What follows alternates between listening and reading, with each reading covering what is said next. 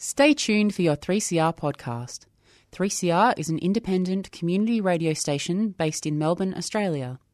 For more information, visit www.3cr.org.au.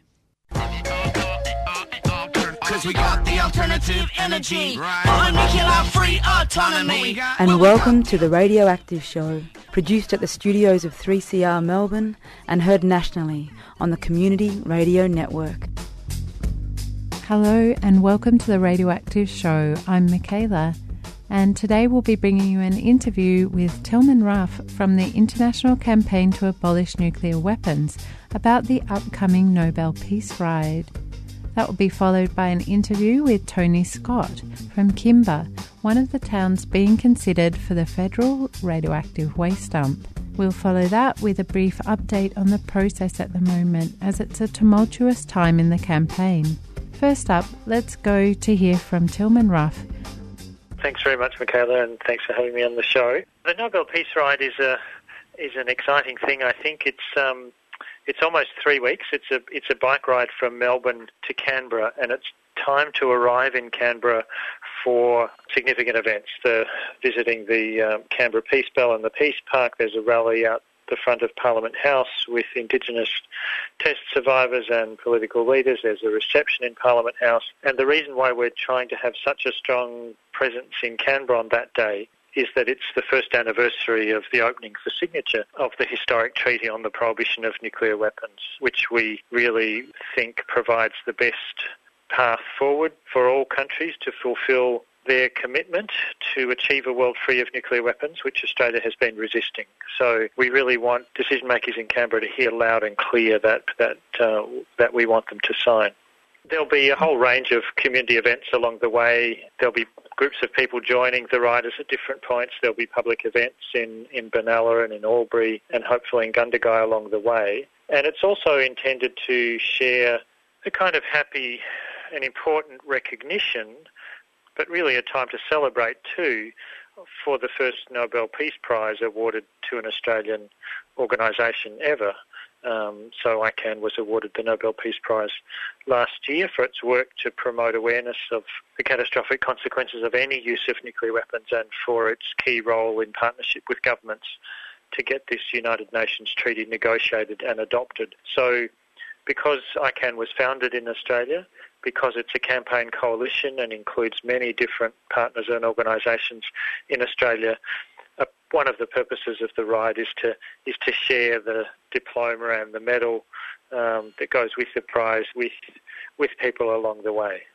Mm, yeah, that's lovely. How has the government responded to your Nobel Peace Prize win?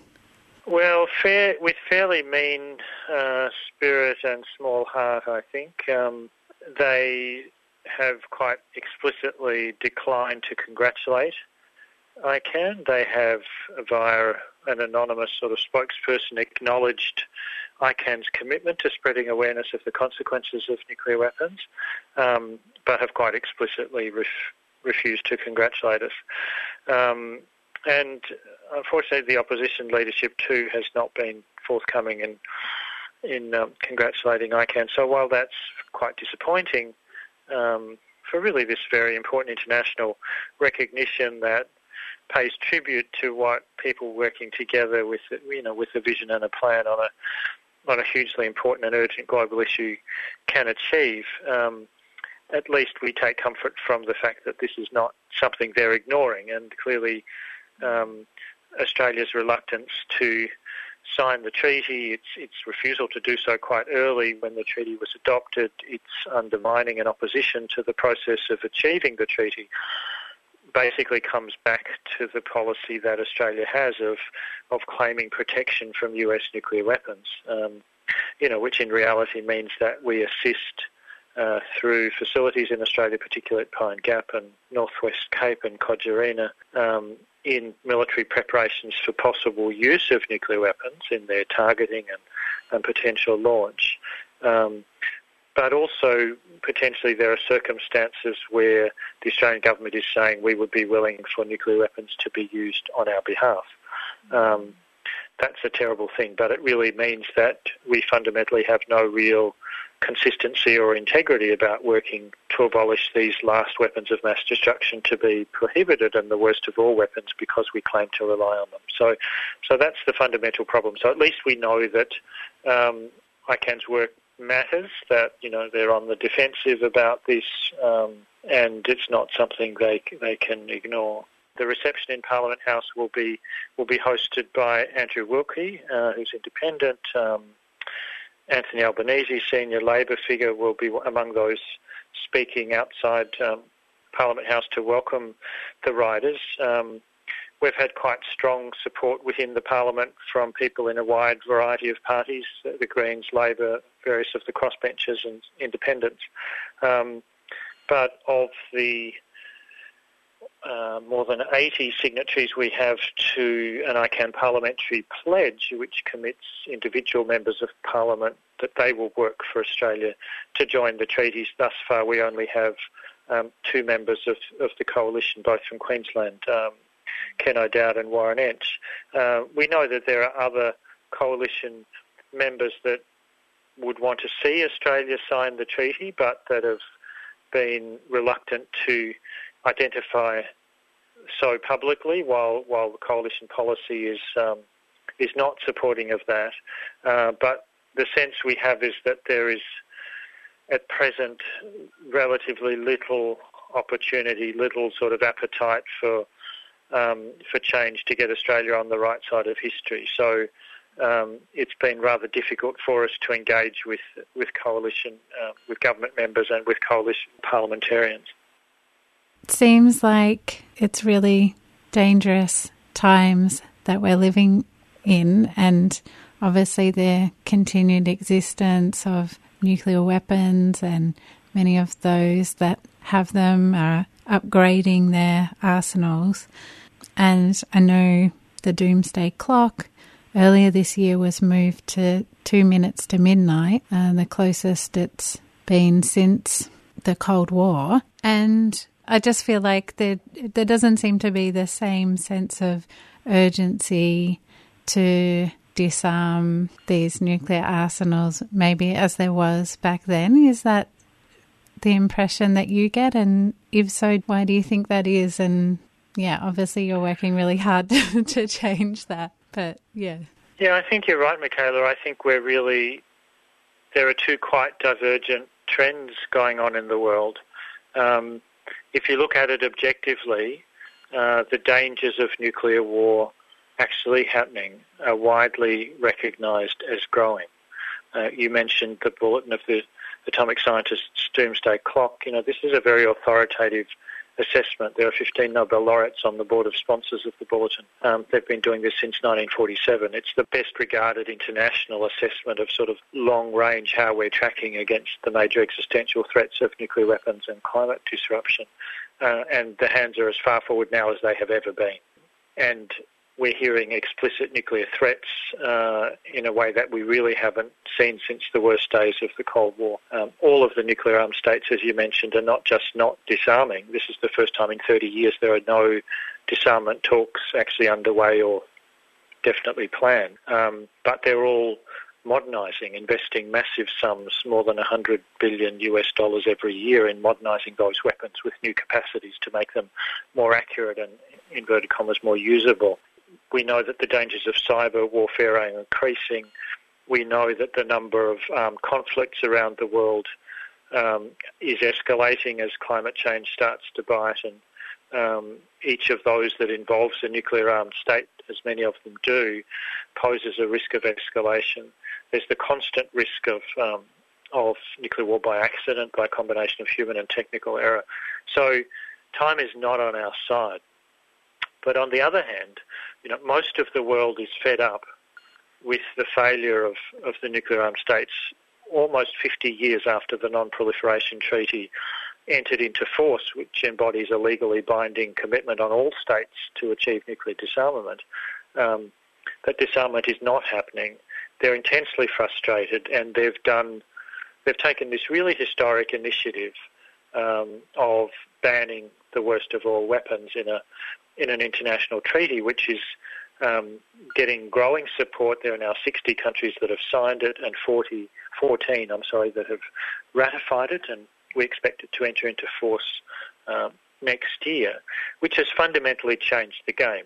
And we've seen for the other kinds of indiscriminate inhumane weapons, chemical and biological weapons, cluster munitions and landmines, that the achievement of a treaty that is embedded in international law, uh, a rejection of the weapons, and the same consistent standard for all countries that nobody should have these weapons um, has been absolutely crucial uh, to gradually reducing and eliminating those weapons. And there's no reason to think that that, um, that won't happen with nuclear weapons. Um, we're seeing extraordinary opposition to this treaty from the nuclear armed states. Um, this treaty clearly matters. This is not some fine words from the United Nations that they can happily ignore, as they often do. Um, and we're already seeing many large financial institutions around the world. Um, the Norwegian Pension Fund, the world's largest uh, sovereign wealth fund, the largest pension fund in Europe, ABP, Deutsche Bank, KBC, a large Belgian bank, a number of other institutions, even before the treaty enters into force, that can see that these weapons are now on the way to becoming prohibited and that are removing their investments um, in the companies that make them. So this treaty clearly matters. So we're really in a race against time. You know, the, we face a very clear choice, really. It's either the end of nuclear weapons uh, or the end of us. Um, time is not on our side, and we all have a role to play uh, to make sure that, that the answer to that question is the right one. Well, if people want to join in on the ride, what's the best way for them to do that? Can they well, join the ride? Absolutely. Yeah. There's um, yes, the, the, people can join the ride for for various bits of it. So you know you don't have to commit to to riding very long distances over multiple days. You can just join the ride when it's near you. Um, it will depart from the steps of Parliament House in Melbourne on Sunday, the 2nd of, of September at 9.30am. Um, there are events along the way, as I mentioned, in Benalla, in, in Albury, um, hopefully in Gundagai, and then a big series of events in Canberra on the 20th of September. If you're able to come to any of those, please do. You can find information about all those on the website. If you just look up Nobel Peace Ride. You'll find it very easily. You can sponsor the riders. You can donate to the to the ride, which would really help them make their presence really felt.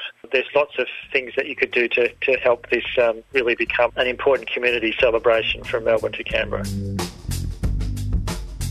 You're listening to the Radioactive Show, broadcast nationally on the Community Radio Network.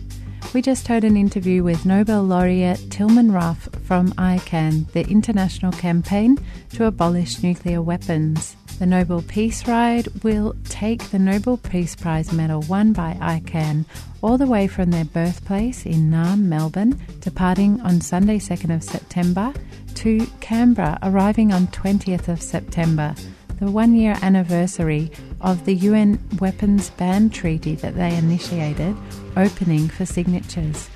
One significant missing ratification and signature is that of Australia, and ICAN hope to work towards remedying that with the ride.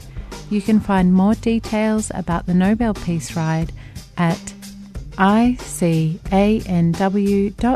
forward slash au forward slash Nobel Peace Ride. Next up, we'll hear an interview with Tony Scott, Secretary of the group No Radioactive Waste on agricultural land in Kimba or South Australia. I'm Tony Scott.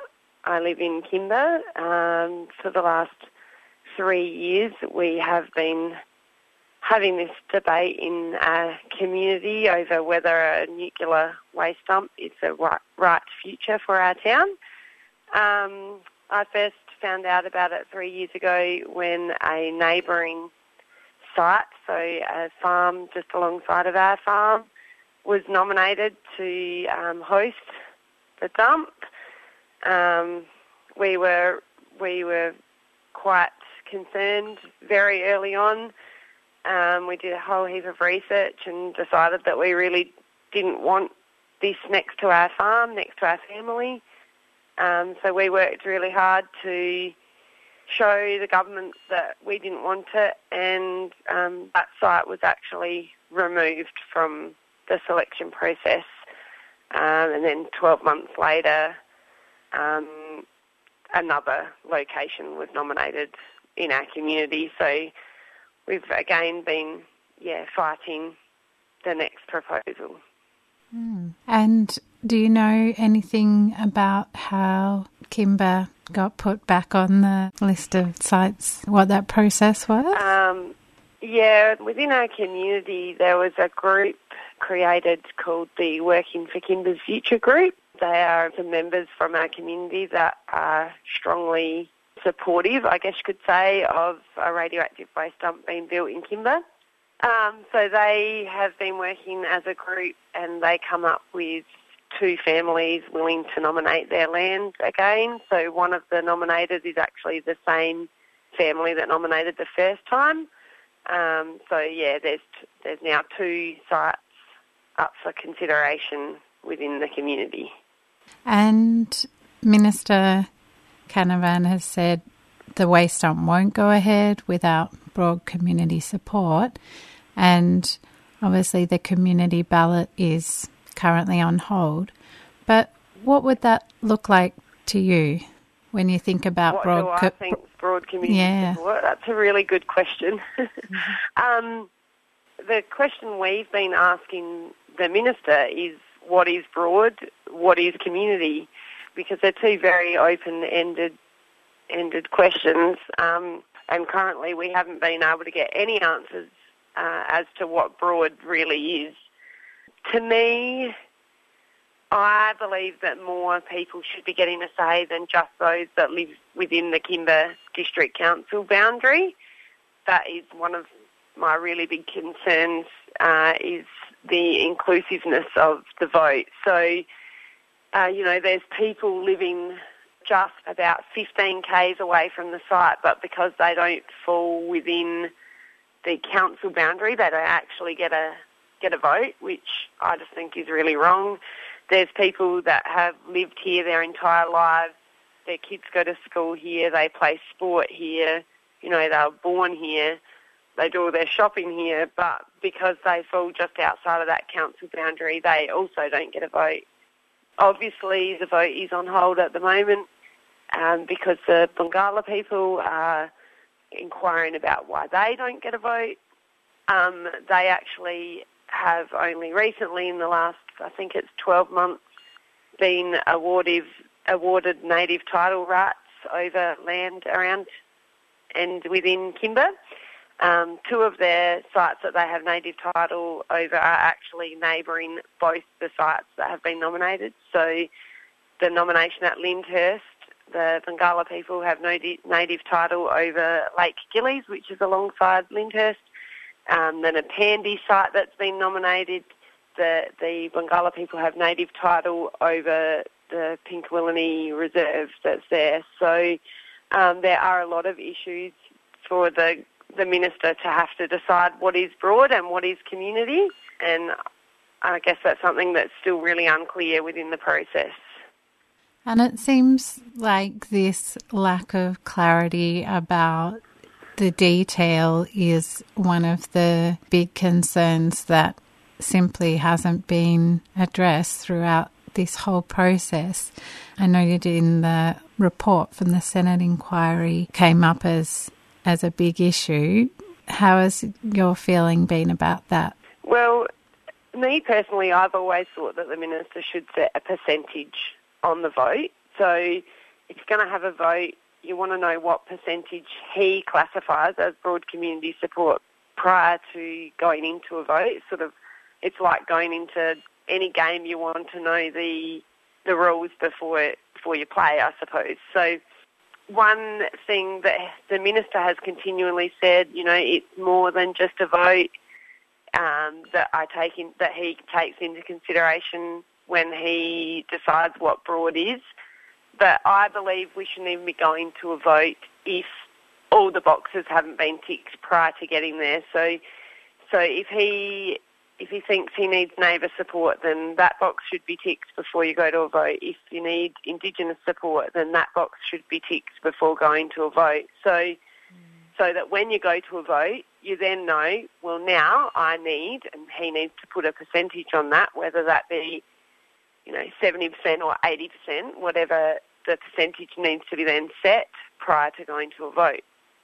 So he would still have the broad support required from the other areas as well as the certain percentage required to go through. We shouldn't even be voting if he hasn't got all those things in place. And have you had a chance to meet with the minister? Has he been to visit Kimba? And if so, what have your impressions been about those interactions? Uh, the minister has been to Kimba on, I think it's three occasions. I myself have met with him in Canberra. Um, me and a group of people um, paid our own way to get to Canberra to meet with him right back just before he put the next two Kimba sites on the shortlist. So we met with him just prior to doing that. Um, and then, yes, I met with him once when he came to Kimba. Unfortunately, the other two times he's been in Kimba, uh, we had very short notice that he was coming, and I wasn't able to be in town. I was away on both occasions. We've still got a lot of unanswered questions. Um, so we don't have answer, answers about what are the transport routes, who is the operator of the facility, how long will the proposed jobs exist. Um, then there's all sorts of issues and concerns around the intermediate level waste of course, they're saying that would only be temporary stored um, at the national facility as it needs to be buried deep underground for it to be world's best practice. So they'll be moving it from one temporary store to another. Um, if ARPANSA doesn't actually approve to license another temporary store, then what happens? How many jobs will there be? Will this affect the community contribution fund? How is the community contribution fund being administered to the community? We still have no idea about that. Um, there's a lot of queries and questions around how we'll be compensated if we do suffer reputational impacts. And engaging in that Senate inquiry, what was that experience like? Um, look, I think like much of the experience over the last three years, we've had to do do things and participate in things that we wouldn't necessarily ever thought we would have to do. it's all quite daunting, um, exhausting, overwhelming, but yeah, we we have to engage in the consultation process and um, within things like the Senate inquiry, or else our voices won't be heard. Yeah. Were there other things in particular that you would like to raise or you'd like to um, share with listeners? Yeah, one of, I guess, one of our big concerns has always been that only 4% of South Australia is a productive farming land. So we just don't believe that Kimba, in the middle of a prime agricultural area, is the right place to build a facility like this. Um, the agricultural industry generates more income for Kimba in one year than the nuclear waste dump will in a lifetime. So I guess we're just asking the government why would we take that risk with our long-term future and our reputation of our region? Um, and why should a town of 800 people be the decision makers for the location of the entire nation's radioactive waste? and without all the necessary information to do so, it just doesn't feel right to me. Yeah, I know one of the things that Friends of the Earth Nuclear Free Campaign and many other groups that we work with have been pushing for for over 20 years, working on the national nuclear waste dump issue is having yeah. An independent inquiry that sort of develops a really thorough process into yeah. how that kind of thing would happen. Yeah, well, I guess this is all a bit more new to someone like me who's only been involved for three years, but I could definitely see over this time that there's so many flaws in the process that they're trying to use.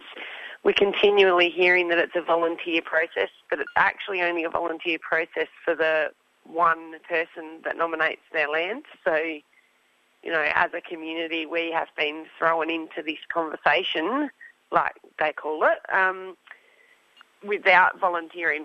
I certainly don't feel like I have volunteered to give up as much time um, of my life as I have the last three years and the way this has impacted um, me and my family in that time, certainly I would never have volunteered my time for that. But yeah, I think they do. They do need to sit down, um, members of the government and members of uh, Australian community that know a lot more about this waste than what I do or ever will know. They do need to come up with a responsible solution a long term solution, not just another temporary solution, which is really all they're going to be doing. So, you know, they're talking about moving waste 1,700 kilometres across the country from one temporary store to another. It just does not make sense to be even considering double handling or or more temporary storage when we all know that eventually the intermediate level waste will need to be stored the safest way, deep underground. That was Tony Scott, Secretary of the No Radioactive Waste on Agricultural Land in Kimba or South Australia. The communities of Kimba and the Flinders Ranges were being asked by the federal government to participate in a ballot to gauge community sentiment about the proposed waste dump in their area. As Tony Scott mentioned, eligibility to vote was severely restricted.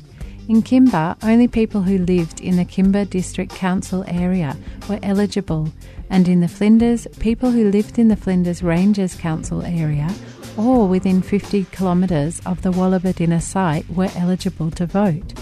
While non resident ratepayers were also able to vote, traditional owners who lived outside the area were not. The postal ballot was due to commence on Monday, 20th of August, but three days prior to this, the Barngarla people native title holders for the Kimba area were granted an injunction in the Supreme Court of South Australia. This effectively put the ballots in both areas on hold. They are asking for all traditional owners of the area to be allowed to vote. The matter was heard in the court the following Thursday and was referred to the Human Rights Commission for an urgent conciliation and to see if the rules of the ballot breach the Racial Discrimination Act. Neither ballot can commence until this has been sorted out. This has put a spanner in the works for Federal Minister Matt Canavan, who wanted to select a site in October and no doubt wants to avoid the selection of a site for Australia's radioactive waste becoming an election issue. Once a site is selected, there's still a long way to go. As nuclear issues trigger the Environmental Protection and Biodiversity Conservation Act, it would need to go through an approvals process with the Federal Environment Department. There will also be two licensing process with ARPANSA, Australia's nuclear regulator. The low and intermediate level waste will need two different licenses and ARPANSA will run a consultation process if and when the project gets to the licensing stage. But in the meantime, there's plenty that you can do. The Department of Industry, Innovation and Science is taking submissions until the 24th of September. So you can write your own or you can use a quick and easy online submission system that's available at conservationsa.org.au forward slash ballot. Friends of the Earth's Nuclear Free campaign has a process not postcode letter to Minister Matt Canavan and Shadow Minister Kim Carr, calling for an end to the South Australia dump plans and for the government to initiate a comprehensive independent inquiry to address all options for the responsible long term management of Australia's nuclear waste. And you can find that at foe.org.au forward slash waste.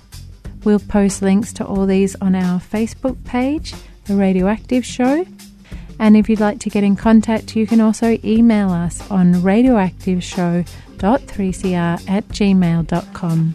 Thanks for listening to the Radioactive Show. You can download the podcast of this program and previous shows at 3cr.org.au forward slash radioactive. Thanks so much to Tilman Ruff from ICAN and Tony Scott from Kimba for their insights and interviews on today's show. The Radioactive Show was produced in the studios of 3CR on the lands of the Wurundjeri people of the Kulin Nation in Fitzroy, Victoria. It's broadcast nationally thanks to the Community Radio Network. The program is produced with the generous support of Friends of the Earth Melbourne's ACE Nuclear Free campaign. Music on today's show was the Beastie Boys' multilateral nuclear disarmament. Thanks for listening and tune in again next week for more news and views on nuclear peace and energy issues.